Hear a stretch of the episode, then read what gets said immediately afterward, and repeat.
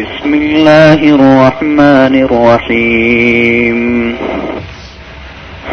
فمن يرد الله أن يهديه يشرح صدره للإسلام. ومن يرد أن يضله يشرح صدره ضيقا حرجا كأنما يصعد في السماء. كذلك يجب الله الرجس على الذين لا يؤمنون. وهذا صراط ربك مستقيما. قد فصلنا الآيات لقوم يذكرون. لهم دار السلام عند ربهم.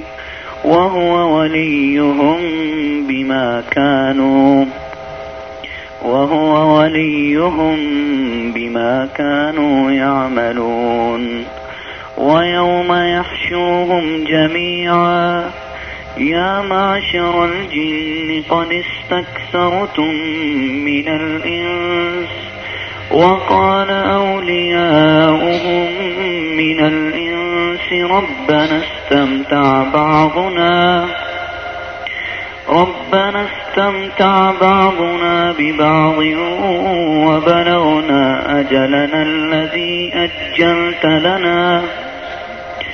قال النار مثواكم خالدين فيها إلا ما شاء الله. إن ربك حكيم عليم. ہلو چلو ٹھیک ہے بس میں انشاءاللہ نا پانچ سال میں دوبارہ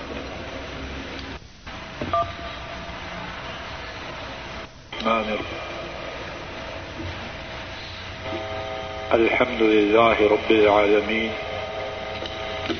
الصلاة والسلام على سيد المرسلين، على آله وأصحابه وأهل بيته وإلى يوم الدين وبعد. روى الأئمة أبو داود والترمذي وابن خزيمة رحمهم الله تعالى. عن ابن عمر رضي الله تعالى عنهما عن النبي صلى الله عليه وسلم قال، من لم يجمع الصيام من الليل فلا صيام له، أو كما قال صلى الله عليه وسلم. اللہ مالک کا شکر گزار ہوں کہ انہوں نے بھائیوں کے ساتھ اس ملاقات کا موقع عطا فرمایا۔ اللہ مالک اپنے فضل و کرم سے اس گفتگو کو میرے لیے اور سب ساتھیوں کے لیے ذریعہ نجات بنائے۔ مجھے وہ بات کہنے کی توفیق عطا فرمائے جو ان کو پسند ہو۔ ساتھیوں کو اس بات کے سمجھنے کی توفیق ادا فرمائے اور پھر ہم سب کو ٹھیک کہی اور سنی گئی بات پر عمل کی اپنے فضل و کرم سے توفیق عطا فرمائے۔ اس مختصر سے وقت میں اللہ مالک کی توفیق سے روزے کے کچھ مسائل کا اختصار سے ذکر کرنا ہے۔ جو مسائل اللہ مالک کی توفیق سے ذکر کروں گا، وہ شمار کر کے عرض کروں گا، ساتھی میرے ساتھ اپنی انگلیوں پہ شمار کرتے جائیں یا جو ساتھی چاہیں وہ تحریر کرتے جائیں۔ پہلا مسئلہ حضرات آئمہ ابو داود ترمزی اور ابن خدیمہ رحمہ اللہ تعالی نے اس حدیث کو حضرت عبداللہ ابن عمر رضی اللہ تعالی عنہما سے روایت کیا۔ نبی محترم صلی اللہ علیہ وسلم نے فرمایا، جو شخص رات سے روزہ کی نیت نہ کرے، اس کا روزہ نہیں۔ تو پہلا مسئلہ یہ ہے کہ فردی روزوں کے لیے طلوع فجر سے پہلے پہلے روزہ کی نیت کا ہونا لازم ہے، مگر نہ وہ روزہ نہ ہو۔ دوسرا مسئلہ، نیت کے لیے زبان سے کوئی لفظ کہنا۔ نبی محترم صلی اللہ علیہ وسلم سے اور آپ کے صحابہ سے ثابت ہے۔ نہ ہی کوئی اس بارے میں میرے محدود علم کے مطابق۔ حضرت صلی اللہ علیہ وسلم سے نیت کے الفاظ کے ساتھ کلمات ثابت۔ ہے یہ نیت دل سے کی جائے۔ نمبر تین۔ روزہ کے سلسلہ میں تیسری بات جو عرض کرنی ہے وہ یہ ہے کہ روزہ رکھنے کی صورت میں سحری کا اہتمام کرنا چاہیے۔ امام ابن ابی شیبہ، امام احمد رحمہ اللہ تعالی نے اس حدیث کو روایت کیا حضرت ابو سعید رضی اللہ تعالی عنہ بیان کرتے ہیں۔ نبی مکرم صلی اللہ علیہ وسلم نے فرمایا السفور اکرتم برک فلا تدعوه ولو أن يجرع أحدكم جرأة من ماء فإن الله وملائكته يصلون على المتصحرين ارشاد فرمایا سحری کا کھانا، مبارک کھانا، بابرکت کھانا ہے، اس کو چھوڑو نہیں۔ اگر تم میں سے کوئی پانی کا ایک گھونٹ پی سکے تو وہ گھونٹ پی لے۔ مراد یہ ہے کہ اس کھانے کو مس نہیں کرنا اور کچھ میسر نہ ہو یا وقت نہ ہو، اتنا ہی وقت ہو کہ پانی کا گھونٹ پینا میسر ہو تو گھونٹ ہی پیوے تاکہ شہری کھانے والوں میں شامل ہو جائے۔ اور فرمایا کیوں؟ فرمایا ان اللہ و مزہ یسلون علی المتصحرین جو سحری تناول کرنے والے ہیں، یقیناً اللہ اور اللہ کے فرشتے ان پر درود بھیج ذرا غور کیجیے کہ روزہ کی شان و عظمت کتنی زیادہ ہے۔ ابھی روزہ رکھنے کے لیے سحری تناول کر رہا ہے۔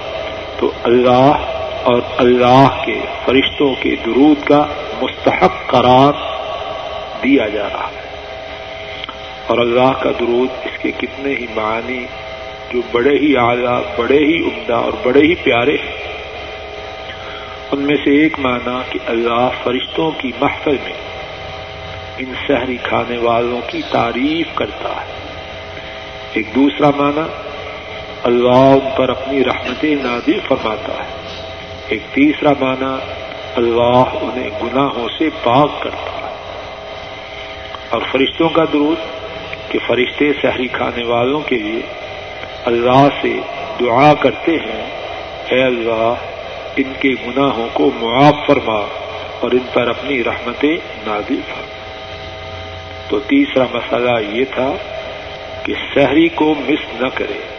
چوتھا مسئلہ کہ شہری کس وقت تناول کرے۔ مسئلہ یہ ہے کہ بہتر بات یہ ہے کہ شہری رات کے انتہائی آخری حصہ میں تناول کی جائے۔ اذان فجر سے بہت ہی تھوڑی دیر پہلے۔ صحیح بخاری میں ہے۔ حضرت انس رضی اللہ تعالی عنہ بیان کرتے ہیں کہ زید بن ثابت رضی اللہ تعالی عنہ نے بیان کیا، تسحرنا مع النبي صلى الله عليه وسلم، ثم قام إلى الصلاة۔ قلت كم كان بين الأذان والسحور؟ قال، قدر خمسين آية حضرت زید رضی اللہ تعالی عنہ نے بیان کیا کہ ہم نے نبی کریم صلی اللہ علیہ وسلم کے ساتھ شہری تناول کی، پھر آپ نماز کے لیے اٹھے۔ انس رضی اللہ عنہ کہتے ہیں، میں نے ان سے پوچھا، اذان اور سحری کے درمیان کتنا وقفہ تھا؟ انہوں نے فرمایا، پچاس آیات کے برابر یعنی جب نبی پاک سے سم شہری سے فارغ ہوئے، تو اس کے بعد جتنی دیر میں تلاوت کرنے والا پچاس آیات تلاوت کرتا ہے، اتنی دیر کے بعد اذان فجر ہو گئی۔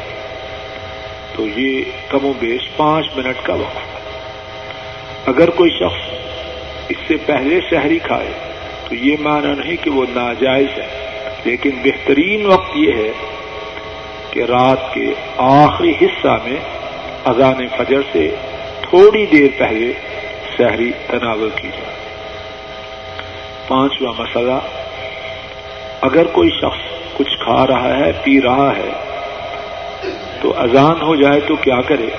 امام ابو داود رحمہ اللہ نے اس حدیث کو روایت کیا۔ حضرت ابو عریرا رضی اللہ تعالی عنہ بیان کرتے ہیں، ہمارے نبی محترم صلی اللہ علیہ وسلم نے فرمایا، اذا سمع احدكم النداء والاناء في يده فلا يضع حتى يقضي حاجته منه ارشاد فرمایا، جب تم میں سے کوئی اذان سنے اور برتن اس کے ہاتھ میں ہو، تو وہ اپنی حاجت کے ختم کرنے سے پہلے اپنے برتن کو نہ رکھے تو مسئلہ یہ ہوا کہ شہری کے دور اگر کوئی شخص شہری کھا رہا ہے، اذان ہو تو اپنے جو چیز اس کے ہاتھ میں ہے اور وہ اس کو کھا رہا ہے یا پی رہا ہے، تو وہ اپنے کھانے پینے کو جاری رکھے، جو باقی دو، چار، چھ رک میں باقی ہو وہ کھا لے۔ یا ایک دو چار گھونٹ باقی ہو مشروب کے وہ پیوے ہاں اس کا یہ معنی نہیں کہ کوئی شخص تب تک کھاتا پیتا رہے، یہاں تک کہ لوگ نماز پڑھیں۔ یہ معنی نہیں جو تھوڑی بہت چیز باقی ہو اور وہ پہلے سے اس کو تناول کر رہا ہو، اس کو پورا کر۔ چھٹا مسئلہ، اگر کسی شخص پر غسل واجب ہو تو کیا وہ غسل کرنے سے پہلے شہری کھا سکتا ہے یا نہیں؟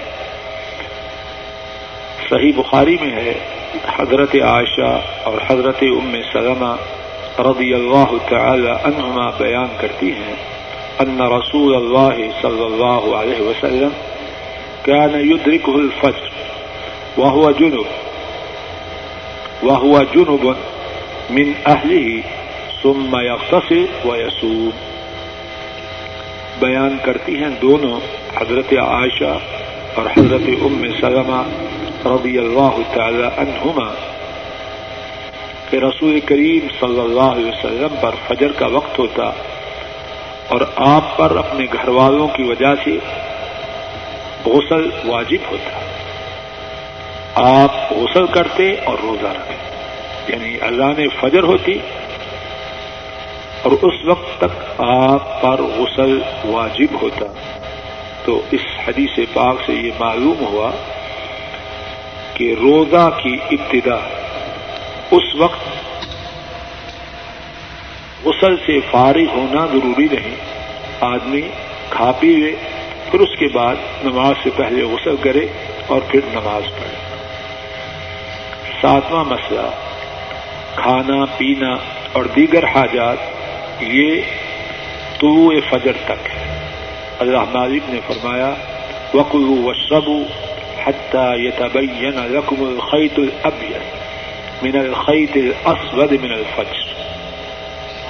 کھاؤ، پیو، یہاں تک کہ تمہارے لیے سفید دھاگا، سیاہ دھاگے سے واضح ہو جائے فجر کے وقت سے۔ اور آج یہ ہے کہ طلوع فجر تک کھاؤ، پیو ثم اتم الصيام الى الليل پھر رات تک رودے کو پورا کرو۔ آٹھواں مسئلہ حضرت صلی اللہ علیہ وسلم کے زمانہ مبارک میں دو اذانیں ہوتی۔ پہلی اذان جیسا کہ صحیح بخاری میں ہے، حضرت عائشہ رضی اللہ تعالی عنہ نے بیان کیا۔ پہلی اذان حضرت بلال رضی اللہ تعالی عنہ دیتے۔ جب وہ اذان سے فارغ ہوتے اور طلوع فجر کا وقت ہو جاتا تو پھر حضرت عبداللہ ابن ام مختوم رضی اللہ تعالی عنہ اذان دیتے اور اس بات کی لوگوں کو خبر ہو جاتی کہ کھانے پینے کا وقت ختم ہو گیا اور فجر کی نماز کے لیے اذان دی گئی۔ نواں مسئلہ، طلوع فجر کے بعد نہ کھانا ہے، نہ پینا ہے اور نہ ہی دیگر تعلقات جو کہ باقی دنوں میں جائز تھے۔ طلوع فجر سے لے کر مغرب تک ان سب کاموں سے دور رہنا۔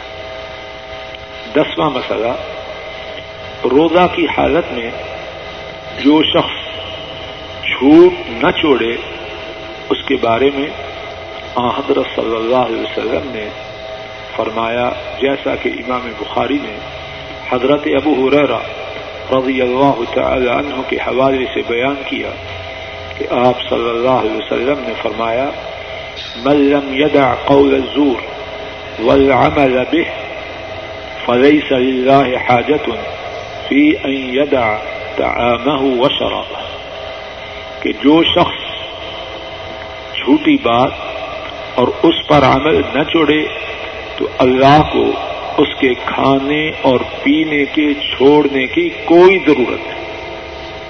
محدثین نے اس حدیث پاک کی شرح میں یہ تحریر کیا کہ اس سے مراد یہ ہے کہ جھوٹ بولنے اور جھوٹ پر عمل کرنے والے کا روزہ اللہ کے ہاں نامنظور اور مسترد ہے۔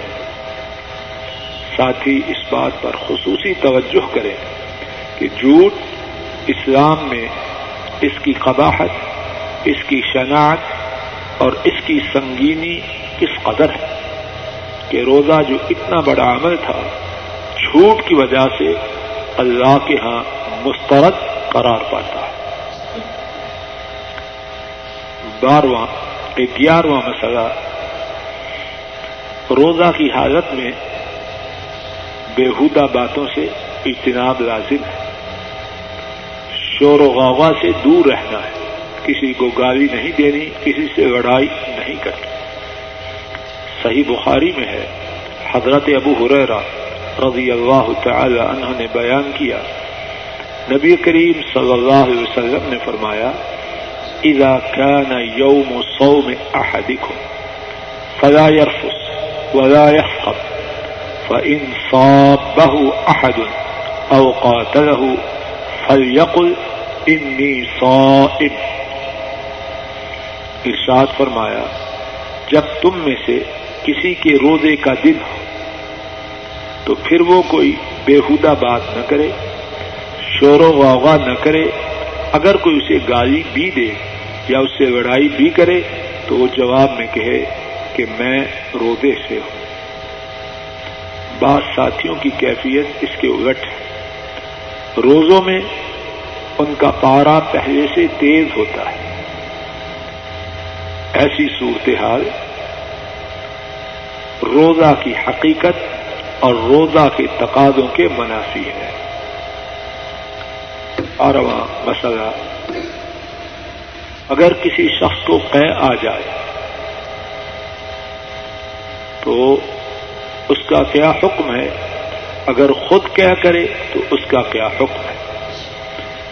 حضرات آئمہ، ابو داود ترمدی اور ابن ماجہ رحمہ اللہ تعالی نے اس حدیث کو روایت کیا۔ حضرت ابو حریرہ رضی اللہ تعالی عنہ کو بیان کرتے ہیں کہ نبی محترم صلی اللہ علیہ وسلم نے فرمایا، من زرع القی فليس عليه قضاء، ومن استقاء فليقض فرمایا کہ جسے قے خود آ گئے اس پر روزے کی کوئی خدا نہیں، اس کا روزہ جاری رہے۔ گا لیکن جس نے از خود کہہ کی، وہ اس دن کی بجائے ایک دوسرے دن کا روزہ رکھے۔ تیرواں مسئلہ، روزہ کی حالت میں جوان ساتھی اپنے گھر والوں سے دور رہے۔ حضرت صلی اللہ علیہ وسلم نے جوانوں کو اسی بات کی نصیحت فرمائی چودواں مسئلہ، روزہ کی حالت میں اگر کوئی شخص بھول سے کھا لے یا پیوے، تو اللہ کے فضل و کرم سے اس کے روزے پر کوئی اثر نہیں۔ صحیح بخاری میں ہے۔ حضرت ابو ریرا رضی اللہ تعالی عنہ، انہوں نے بیان کیا کہ نبی کریم صلی اللہ علیہ وسلم نے فرمایا اذا نسی فأكل. اذا نسی فأكل وشرب. فليتم صومه، فإنما أطعمه الله وسقاه آپ نے فرمایا، جب کوئی بھول جائے، کھائے یا پیے تو وہ اپنے روزے کو پورا کرے۔ کیونکہ اس کو اللہ نے کھلایا اور پلایا ہے۔ لیکن کھاتے ہوئے یا پیتے ہوئے جب بھی یاد آ جائے کہ میں روزے سے ہوں، وہی کھانا اور پینا ترک کرتے جو لکما ہاتھ میں ہو، وہی ہاتھ کو روک لے جو پانی کا گھونٹ پینے کے لیے اٹھایا ہو، وہیں چھوڑ۔ اور اگر کوئی شخص اس کو کھاتے پیتے دیکھے، تو اسے چاہیے کہ اگر اس کو خبر ہو تو اس کو تنبیہ کر دے کہ بھائی تم روزے سے ہو، کھاؤ پیے نہیں۔ پندرواں مسئلہ، روزہ کی حالت میں غسل کرنا درست ہے۔ امام بخاری رحمہ اللہ نے اپنی کتاب صحیح بخاری میں ایک چیپٹر کا عنوان یہ رکھا ہے، باب اختصار الصائم۔ روزے دار کا غسل کرنا اس بارے میں باب سولہواں مسئلہ، روزے کی حالت میں ہنڈیا کا مرچ مسالہ نمک چیک کرنے کے لیے ہنڈیا پکانے والا یا پکانے والی اس کو اپنی زبان پر رکھ کر چکھ سکتے ہیں۔ ابن عباس رضی اللہ تعالی عنہما نے بیان کیا اور ان کا یہ بیان صحیح بخاری میں ہے۔ لا باس ان يتطعم القدر والشيء۔ اس میں کوئی حرج نہیں کہ وہ ہنڈیا یا کسی اور چیز کا ذائقہ چکھ لے، لیکن چکھنے کے بعد تھوک دے، اس چکی ہوئی چیز کو اندر نہ نکلے۔ سترواں مسئلہ، روزہ کی حالت میں مسواک کرنا بالکل درست ہے، اور مسواک کا دن کے ابتدائی حصہ میں، درمیانی حصہ میں یا مغرب سے کچھ دیر پہلے کرنا ہر وقت درست صحیح بخاری میں ہے۔ عبداللہ ابن عمر رضی اللہ تعالی عنہما نے فرمایا یہ اول النہار آخرہ ولا يبلع وہ دن کے ابتدائی حصے میں اور دن کے آخری حصے میں مسواک کرے۔ ہاں اس کا جو لعاب ہے، اس کو اندر نہ لے جائے۔ اٹھا ہاں اس سلسلے میں ایک اور بات یہ ہے کہ کیا روزہ کی حالت میں پیسٹ کا استعمال کر سکتا ہے؟ اگر معجون اندر نہ جا رہی ہو، تو پھر تو استعمال میں کچھ حل نہیں۔ لیکن اس بات کا قوی خدشہ ہوتا ہے کہ پیسٹ کے استعمال سے اس کا کچھ حصہ اندر چلا جائے گا، اس لیے بہتر یہی ہے کہ اگرچہ وہ سمجھے کہ معجون اندر نہیں جاتی، پھر بھی پیسٹ کا استعمال روزہ کے دوران نہ کرے۔ اٹھارہواں مسئلہ، روزہ کی حالت میں سرما استعمال کر سکتا ہے۔ اور یہ بات صحیح بخاری میں حضرت انس رضی اللہ تعالی عنہ کے حوالے سے موجود ہے۔ انیسواں مسئلہ، روزہ کی حالت میں تیل وغیرہ سر میں، بدن میں استعمال کر سکتا ہے۔ عبداللہ ابن مسعود رضی اللہ تعالی عنہ کا اس بارے میں فرمان صحیح بخاری میں موجود۔ ہے بیسواں مسئلہ، روزہ کی حالت میں کسی عورت کے بیماری کے دنوں کی ابتدا ہوگی یا اس کے ہاں بچہ پیدا ہوگی جس وقت بھی عورت کے بیماری کے دنوں کی ابتدا ہو یا اس کے ہاں بچہ پیدا ہو، اسی وقت اس کا روزہ ختم ہو جائے گا۔ اگر افطاری میں صرف پانچ منٹ باقی ہوں، عورت کی بیماری کا وقت شروع ہو جائے یا اس کے ہاں بچہ پیدا ہو جائے تو اس کا روزہ اسی وقت ختم ہو جائے اور وہ اس دن کے بدلے میں جب صحت یاب ہو تو روزہ رکھے۔ بعض عورتیں بیچاری ایسی صورت میں پریشان ہوتی ہیں۔ پریشانی کی کوئی بات نہیں۔ عورت کا روزہ رکھنا اللہ کی رضا کا حصول اور اللہ سے ثواب کا حاصل کرنا۔ اور جب اللہ کی طرف سے آنے والی بیماری کی سبب اس نے روزہ کو چھوڑا، تو اللہ کی رحمت سے قوی امید ہے کہ وہ وہی ثواب پائے گی جو انشاء اللہ رحمان اللہ تعالی روزہ والوں کو دیں گے اکیسواں مسئلہ۔ روزہ کی حالت میں انجیکشن لگوانے کے سلسلے میں تھوڑی تفصیل ہے۔ اگر انجیکشن ایسا ہو کہ اس میں غذائیت ہو، تو ایسی صورت میں انجیکشن کی وجہ سے روزہ افطار ہو جائے گا۔ اور اگر انجیکشن میں غذائیت نہ ہو ایسی صورت میں انجیکشن کے استعمال سے روزے پر کوئی فرق نہ ہوگا۔ بائیسواں مسئلہ، روزہ کی حالت میں کلی کرنا، ناک میں پانی چڑھانا، اس میں شران کوئی کباہ نہیں، بلکہ دوران روزہ، اب نمازوں کے لیے وضو کرے یا ویسے وضو کرے تو کوئی بھی کرے گا اور ناک میں پانی بھی چڑھایا جائے۔ تیئیسواں مسئلہ روزہ کی افطاری کے سلسلے میں مصنون طریقہ یہ ہے کہ غروب آفتاب کے ساتھ ہی روزے کو افطار کر لیا جائے۔ بعض لوگ اپنے خیال میں احتیاط کی وجہ سے غروب آفتاب کے بعد کچھ دیر تاخیر کرتے ہیں۔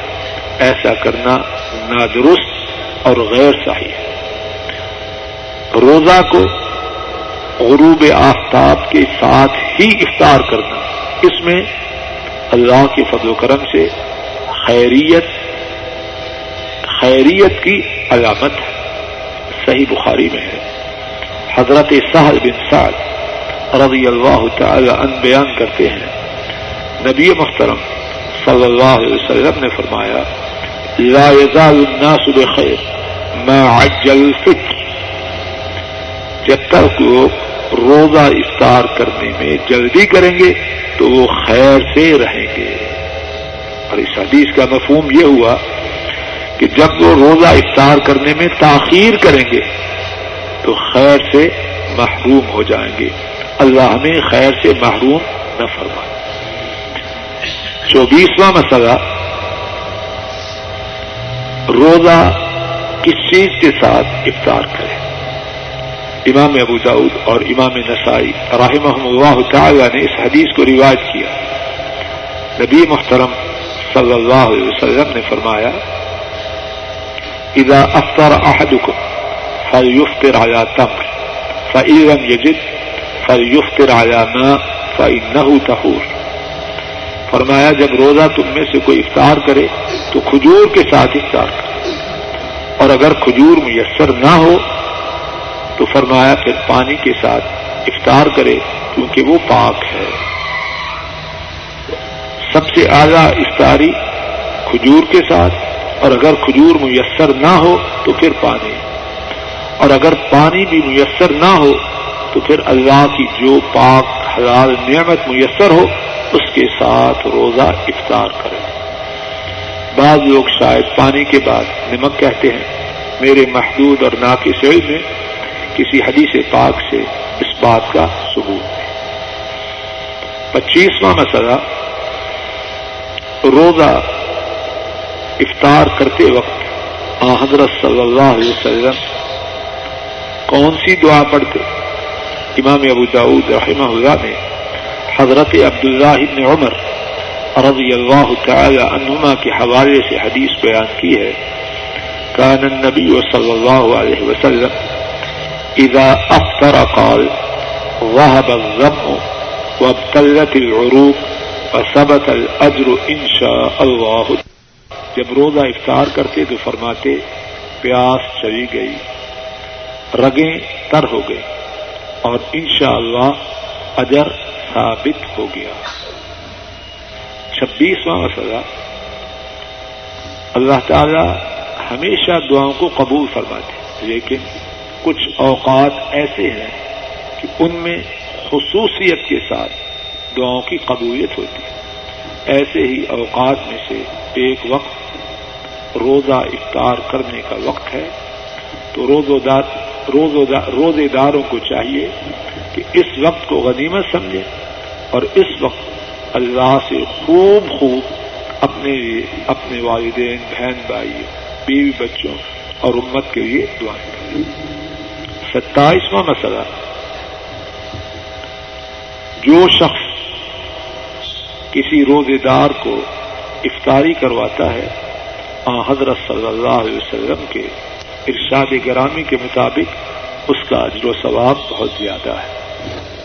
امام ابو داود اور رحم اللہ اس حدیث کو روایت کرتے ہیں۔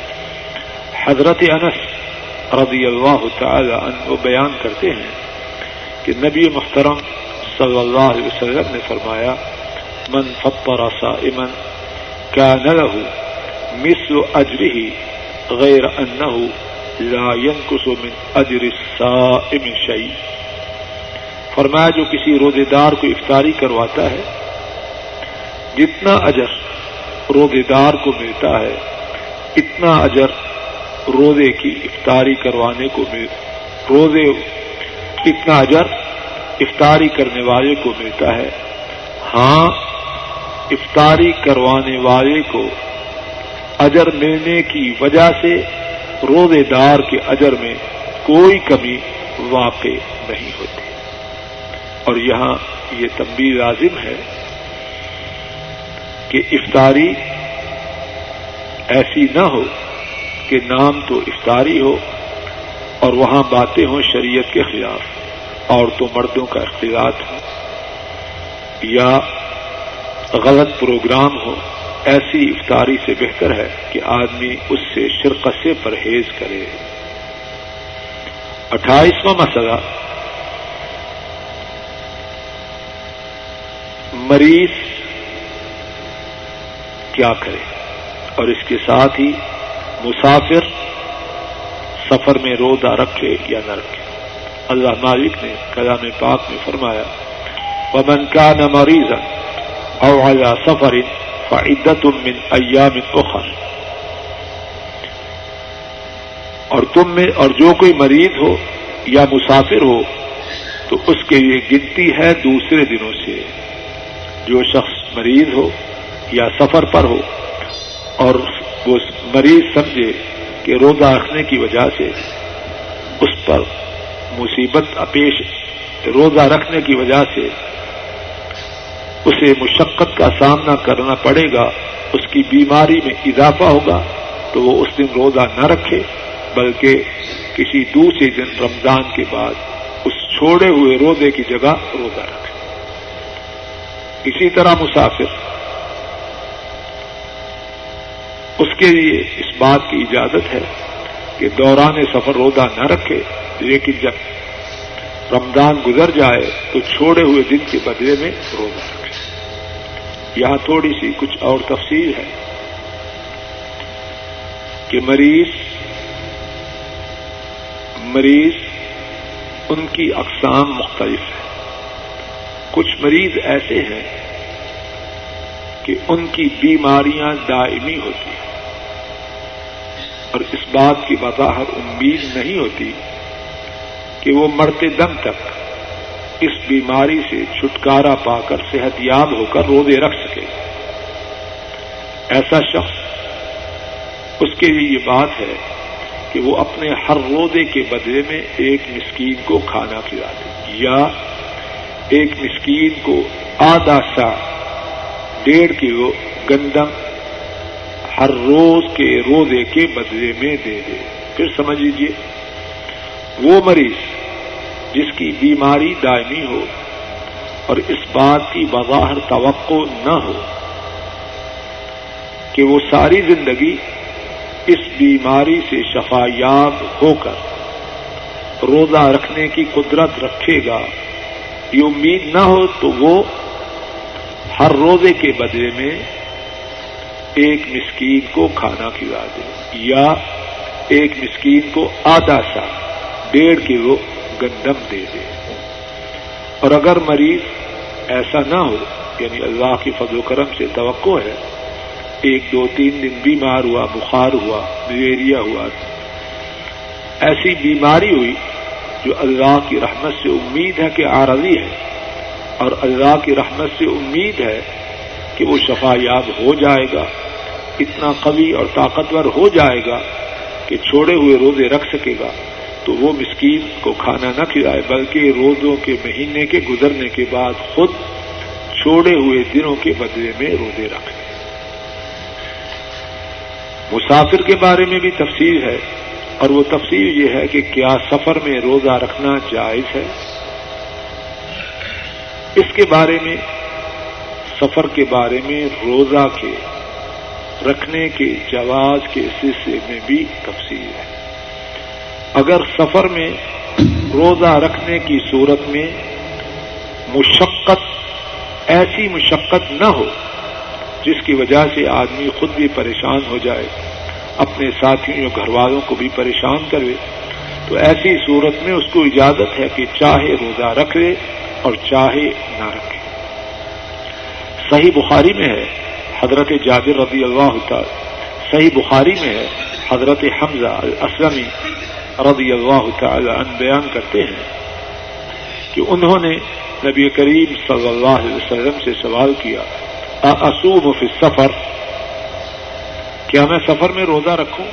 آپ نے فرمایا انشے تفسم و انشے تفا افطر اگر چاہو تو روزہ رکھ لو اور اگر چاہو تو روزہ افطار کر دو۔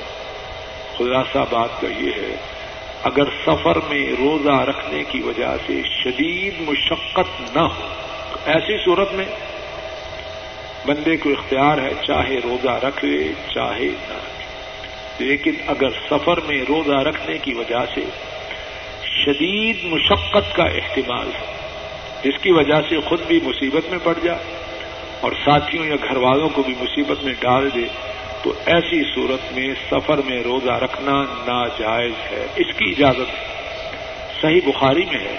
حضرت جابر رضی اللہ تعالی ان بیان کرتے ہیں۔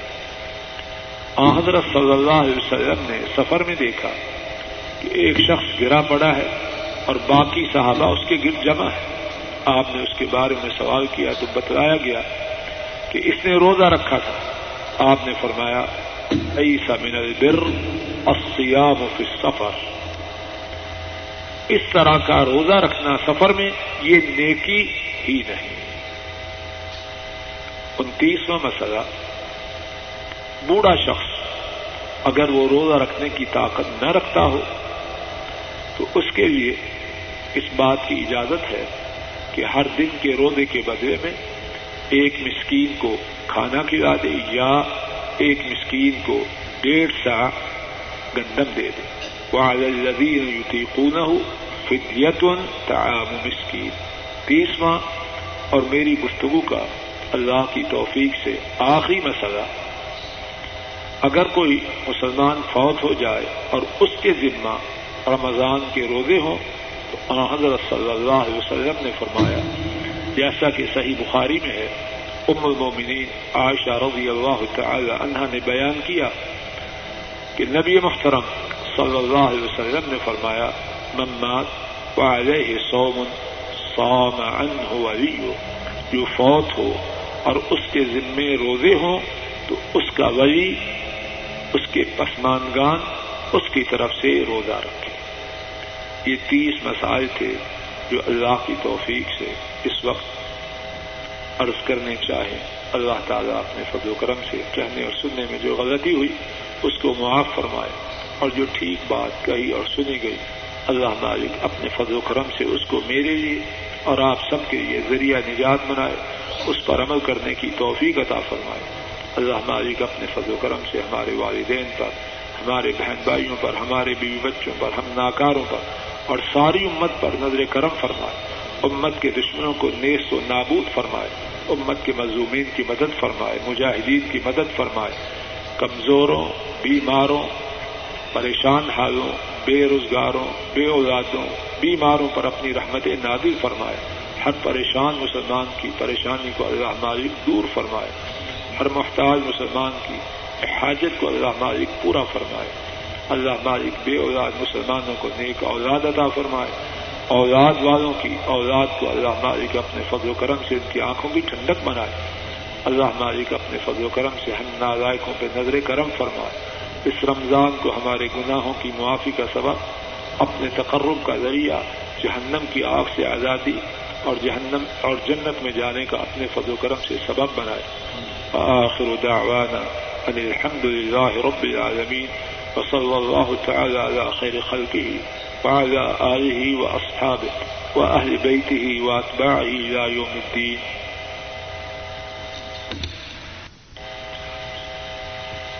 یہ ایک سوال ہے کہ ہمارے ایک دوست پچھلے سال ریاض کے ایک ہسپتال میں ڈاکٹر کے غلط علاج کی وجہ سے فوت ہو گئے تھے تو ان کے خلاف مقدمہ دائر کیا گیا تو ہاسپٹل والوں نے فوت ہونے والے کی بیوی کو ایک لاکھ ریال دیا ہے جی۔ تو سوال ہے کہ آیا ایک لاکھ اس کی بیوی کے ہاں یا مر اس کی بیوی اکیلی لے گی یا اس کے سارے وہ میں تقسیم کیا جائے گا؟ سارے وہ میں جس طرح اس کا کوئی دوسرا مال، جس طرح اس کا اڑا ہوا مال، باقی پورا میں تقسیم ہوتا ہے، اسی طرح یہ مال بھی سارے برسا میں تقسیم ہو۔ وہ تعالی عالم ثواب اس وقت میرے علم کے مطابق یہی بات ہے۔ اگر غلطی ہو تو اللہ مجھے معاف کرے۔ اگر کسی ساتھی کو اس بارے میں ٹھیک بات اس کے علاوہ معلوم ہو تو وہ مجھے بتائے ایک اور ساتھی نے سوال پوچھا ہے کہ بیوی پاکستان میں ہے اور وہ اپنی بیوی کو منع کر کے آیا ہے کہ فلاں فلاں رشتہ دار کے گھر نہیں جانا۔ لیکن وہ عورت باوجود شوہر کے منع کرنے کے وہاں چلی جاتی ہے۔ اور شوہر اسے کہہ کے آیا ہے کہ اگر تم اس کے گھر گئی تو تمہیں طلاق ہوگی اور بیوی اس کے گھر چلی جاتی ہے تو کیا طلاق واقع ہو جائے گی؟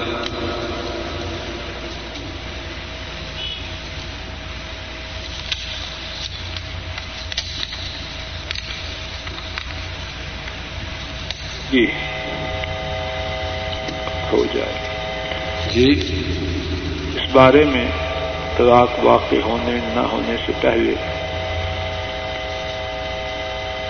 پہلی بات تو یہ ہے کہ شوہر کو، بیوی کو چار ماہ سے زیادہ مدت کے لیے چھوڑ کر آنے سے پہلے سوچنا چاہیے کہ اس کا آنا درست ہے یا غلط ہے۔ اسے چاہیے کہ اگر چار ماہ سے زیادہ عرصہ رہنا ہے تو بیوی کے ساتھ مشورہ کر کے باہمی اتفاق سے۔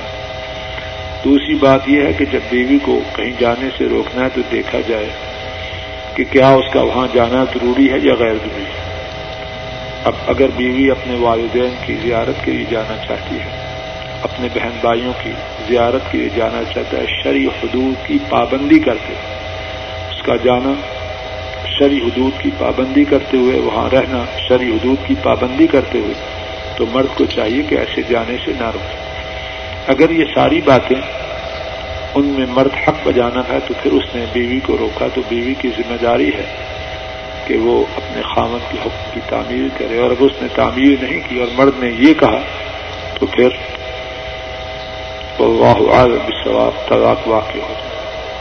ویسے ساتھیوں کو نصیحت ہے کہ بیوی کو کسی بات کا پابند کرنے کے لیے طلاق کو بیچ میں داخل کرنا کوئی عقل مندی کی بات نہیں۔ آدمی ایک دم ایسی انتہا پہ پہنچے، یہ کوئی عقل مندی کی بات معلوم نہیں آتی ایک اور سوال ہے کہ غریب یہ آخری سوال ہی کرنا کیونکہ ہمارا نماز کا وقت ہو رہا ہے۔ ٹھیک ہے جی۔ ایک غریب لڑکی ہے اور ایک شخص اس کی شادی کرنا چاہتا ہے۔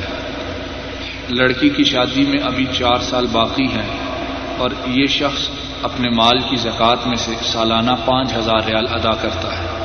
تو اس کا سوال ہے کہ اگر میں چار سال کی زکوٰۃ نہ دوں اپنے پاس روک کے رکھوں اور چار سال بعد جب لڑکی کی شادی ہو تو کیا تیس ہزار یا بیس ہزار ریال میں اس کی شادی پہ لگا سکتا ہوں اس طرح؟